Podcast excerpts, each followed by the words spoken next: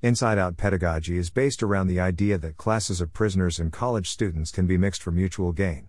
Developed by Lori Pompa, the learning is aimed to be community based, all people are seen to have something to contribute to the learning environment.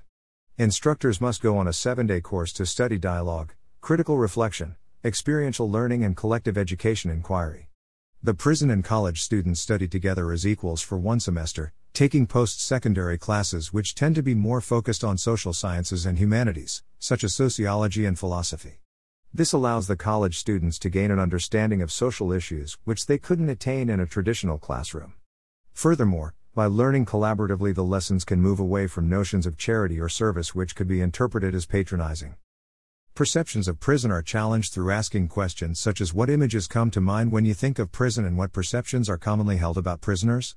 By encouraging such discussions, social barriers are hoped to be overcome, breaking down barriers between wider society and prison. By creating reciprocal opportunities for learning, the purpose of education is subverted. Rather than prescribing education, it is complementary, learners learn from each other. This also furthers the potential of transformation of the prisoners, one of the main aims of this pedagogy.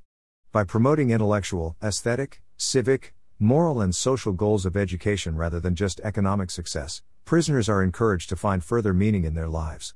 Paul Perry, an employee of the program, created the Graterford think tank. This is a group formed for released inmates who took the Inside Out prison education course. These alumni have a special focus on the course, promoting rehabilitation on the outside by perpetuating the same ideals. It has been running since 2002. To summarize, by creating a learning environment in which all participants are treated as equals, both college students and prisoners are encouraged to associate, which should lead to the breaking down social barriers.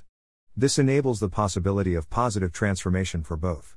This is achieved through discussion based lessons, though also offer a chance of academic success, promoting personal and technical advancements. coffeeandalex.edu at gmail.com.